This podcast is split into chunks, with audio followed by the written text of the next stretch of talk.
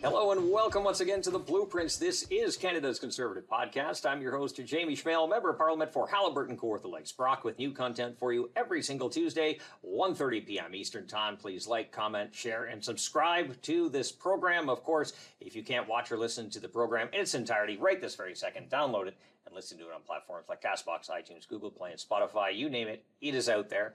On today's show, we're talking about a bit of a serious topic today, medical assistance in dying. It's come up in the news lately, and we want to make sure that the conservative view is put forward and you're you're on side on what we want to talk about. So, of course, we bring in the experts. Of course, Michael Cooper, Member of Parliament for Saint Albert Edmonton. He is back on the show, as well as Doctor Stephen Ellis from Cumberland-Colchester. And in the background, you can't see him, Tako Van Popta from Langley-Aldergrove. He's right beside super producer Nick, overseeing what we are saying and doing here. Welcome, gentlemen. Thanks for being here. Good to be with you, Jamie. Thanks, Jamie. All right. So the government announced a little while ago that they're going to kick the can down the road on medical assistance in dying. Why don't you tell us a bit about that? Then we'll kind of reverse a bit to tell a bit of the history and then go into discussion.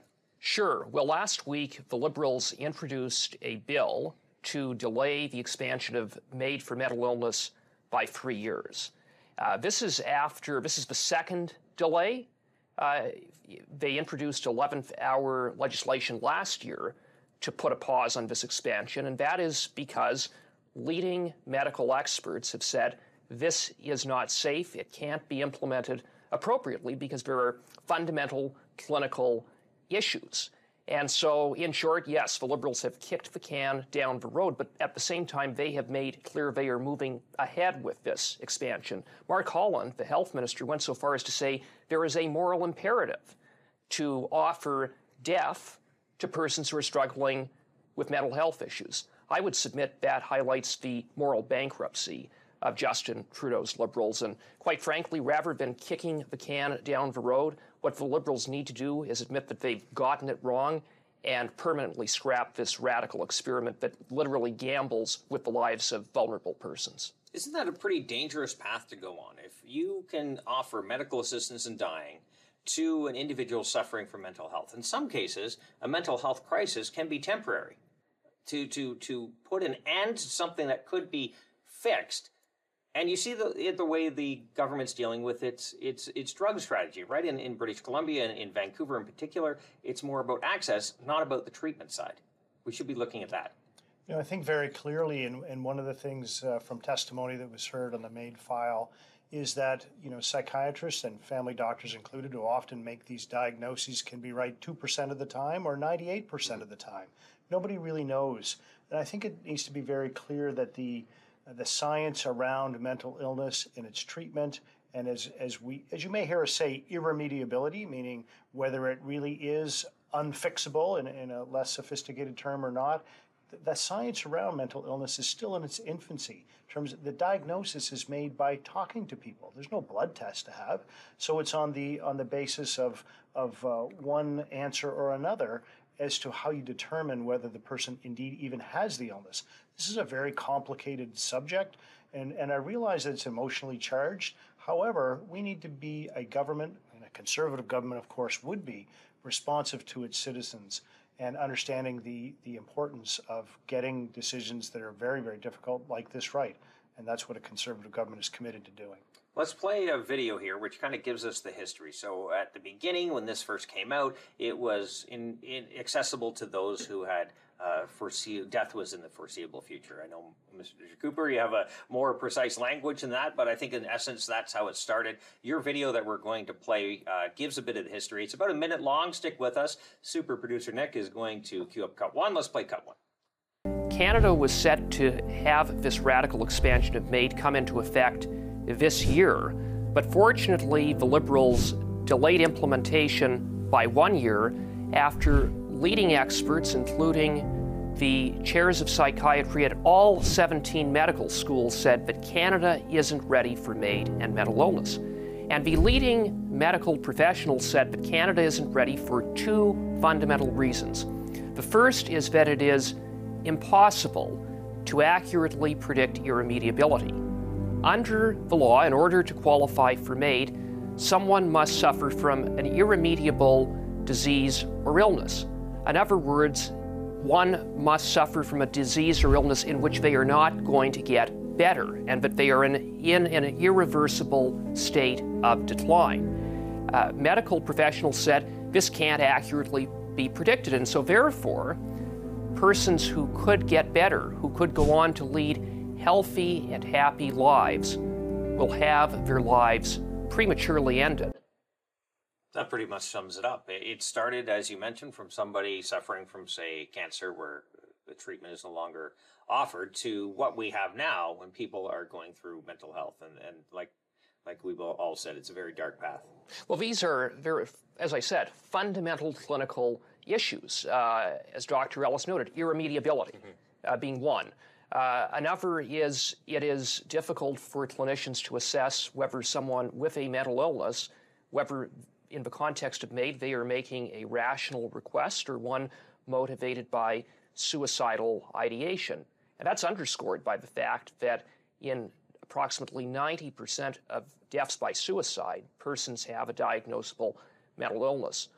All of these issues are significant. They're not going to be resolved in three years, just as they were not resolved in the past year when the Liberals put, on, put a one-year pause. So it's why we are calling on the Liberals to not kick the can down the road further, but simply scrap this expansion.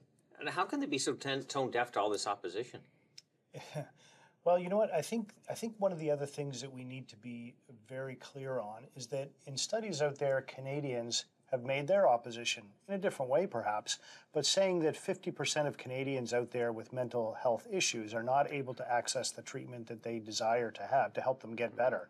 So when we look at the terrible state of affairs of the Canadian medical system and understand that people are not even able to access the treatment that they need, how could we possibly say that they have an irremediable mental health illness? Uh, I agree totally with my colleague, Michael. I think he's done great work on this file. But for Canadians to understand these issues, it is incredibly important uh, to have a government that just does not support their mental health, and to see the fact that mental health and physical health are incredibly important to be a productive member of society and have a long and happy life. And I would just add, just to provide a little bit of context on the history, how did we get here? It started with the Liberals accepting a radical Senate amendment to another bill. And uh, David Lametti, who was then Justice Minister, shut down debate, and they rammed the amendment and the bill through, setting in motion this timeline to implement MAiD for mental illness. So on a matter that impacts some of the most vulnerable persons in Canadian society but constitutes a significant expansion of MAiD, the Liberals made the ideological decision to move ahead with this, and then decided to study it after the fact, which is, and upon studying it, what they've heard loud and clear from leading experts is that this should not move forward. So they've gotten it completely backwards in terms of how they've approached this issue, and uh, it underscores that what we have with this Liberal government is a government that makes ideological decisions as opposed to ones based on evidence-based decision-making. But then it also goes into their departments, that kind of vision or their thinking. As I've talked about with Blake Richards, our veterans critic before, that veteran who, who wanted a, a chairlift was offered MAiD. You know, can you imagine the veteran saying, I'd, I, I'd like a chairlift, I'm having trouble getting around, and the person on the other end of the phone says, well, have you tried uh, medical assistance in dying? And apparently that wasn't the first time Veterans Affairs uh, officials have recommended that to veterans. This, this government is so... I, I, I think is so out of touch. Um, it's definitely time for a change, but what do we do now? What's the next steps? Well, I mean, the obvious next step is really simple. We need an election here well, in Canada. Aside from that, uh, you know, uh, but that being said, I think that continuing to get the word out with respect to MAiD is very important. Uh, we have had the great ability to do some town halls uh, across the country. There are still many Canadians out there who aren't even aware of this expansion of medical mm-hmm. assistance in dying, and I think that that's uh, that is incredibly important. And of course, being here in the Blueprint is a is a very very important part of that. Uh, But Canadians also need to realize the ideological nature of this uh, Liberal N D P coalition, uh, that they don't really care about the citizens, that they want to move forward with the agenda that they have. Uh, and, of course, the Conservative agenda is, is very much different in terms of being responsive to the needs of, of those who put us in this office and, and being good stewards of that. So, Michael, you were put on the committee right at the beginning in two thousand fifteen, two thousand sixteen. How have you witnessed the, the Liberals and their the mindset through this, each and every process that we've seemed to find ourselves going through? Well, at the time, I warned and others warned about a slippery slope. And that was more or less dismissed by the Liberals. And what we have seen in the time of now seven years is a sl- major slippery slope uh, that has come to fruition.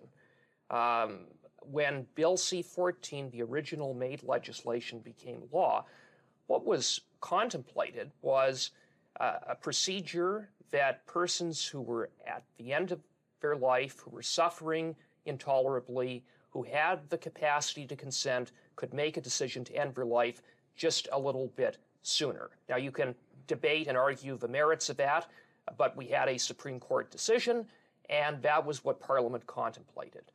Uh, to then move, as the Liberals did, to removing the criteria that death be reasonably foreseeable, and now to move to the next step of expanding MAiD in cases of mental illness, what we are now dealing with in terms of the concept of MAiD is something very, very different from what Parliament initially contemplated. What we are now talking about is something that is tantamount to state-sanctioned, state-facilitated suicide. Let's queue up cut two, because we have video on this, and uh, actually talking about basically what you just said, the slippery slope. So let's hear it in the words of uh, Doc Ellis. Play cut two. Now what are we doing? You don't need to influence doctors because the Liberal government is giving away opioids for free. And then don't worry, Canadians, because when you're addicted to these opioids that this Liberal N D P coalition is giving you for free in their crazed experiment, what are they going to do? They're going to kill you. Nonsense. Absolute nonsense. To continue to allow the propagation of medical assistance in dying, the euphemism by which it's now become known, from a, a procedure which was destined for those who had uncontrolled pain with a reasonable foreseeable death, now onto folks who have suffering because of homelessness, perhaps, because they can't find a job. I think there was an instance of someone in Mississauga, the director of a food bank in Mississauga, someone searching for information on MAiD because they, they couldn't just cope with life because the Liberals have made the, you know, food, housing, everything so unaffordable. Well, I mean, as you well know, these are the, the considerable uh, difficulties facing Canadians nowadays is the, the terrible affordability crisis.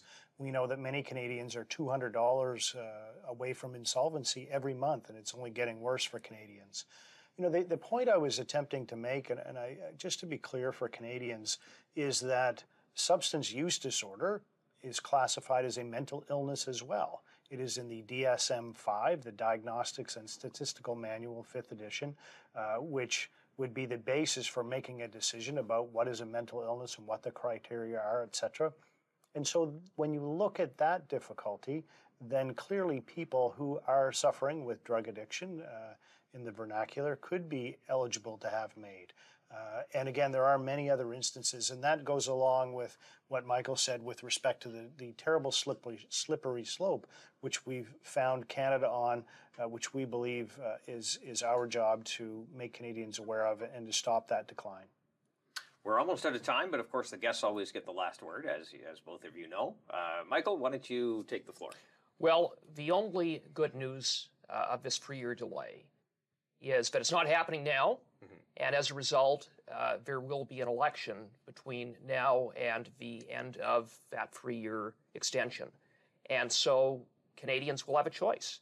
Uh, they can vote for Justin Trudeau's radical Liberals who want to offer death to persons who are struggling with mental illness, or if they can elect a common-sense conservative government led by Pierre Poilievre that will give Canadians who are struggling with mental health hope instead of death. A bit of compassion would be nice. Doc Ellis. Well, thanks very much, Jamie. You know, and I, just to be very quick about this, I think that uh, Canadians are now ready for a government that's going to axe the tax, build the houses, fix the budget, and stop the crime. And when the next election comes, then uh, we expect all of you out there to be voting for us and uh, and to do those things exactly. Thank you very much. Doctor Stephen Ellis, Member of Parliament for Cumberland-Colchester. Also, Michael Cooper, Member of Parliament for Saint Albert Edmonton. In the background, the supervisor, Tako Van Popta, Langley-Aldergrove is his riding. And of course, as the doc says, we would like more and more voters to look to the Conservative Party. But in order to do that, they need to get this message out. Please like, comment, subscribe, and share this program. Tell your friends. They can download it, listen to it on platforms like CastBox, iTunes, Google Play, and Spotify. You name it, it is out there. New content for you every single Tuesday, one thirty p m Eastern Time. Until next week, remember, low taxes, less government, more freedom. That's the blueprint.